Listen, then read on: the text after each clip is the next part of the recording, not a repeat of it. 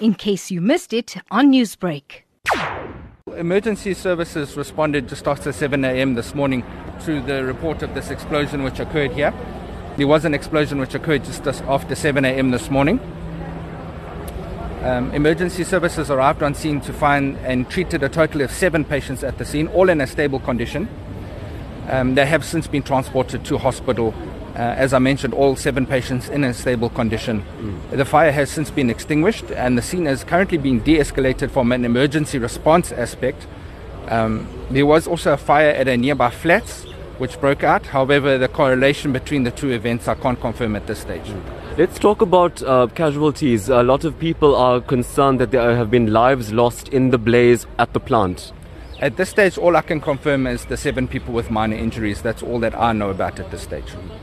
And you say that there's no correlation yet between that flat uh, uh, fire and the explosion here. Could you give us more details about that? Uh, well, like I said, I can't confirm at this early stage, even the exact cause of the explosion. I wouldn't be able to comment on number one. And number two, it would be way too early of a stage to give comment on what the cause would have been. That would require a full investigation. So at this stage, I can't confirm the correlation or the cause of the fire. A lot of community members are talking to us about the fact that they're battling to breathe in their residential areas away from the blaze. What sort of support have you been providing on the ground? We have had um, several ambulances at the scene here. Um, we have had ambulances at the scene of the flat fire as well. Initially, nobody at the flat wanted to be transported to hospital. However, there have been paramedics back at the scene since assessing people.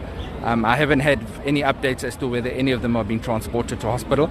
But uh, as emergency services, we are still alert and in the area. Newsbreak, Lotus FM, powered by SABC News.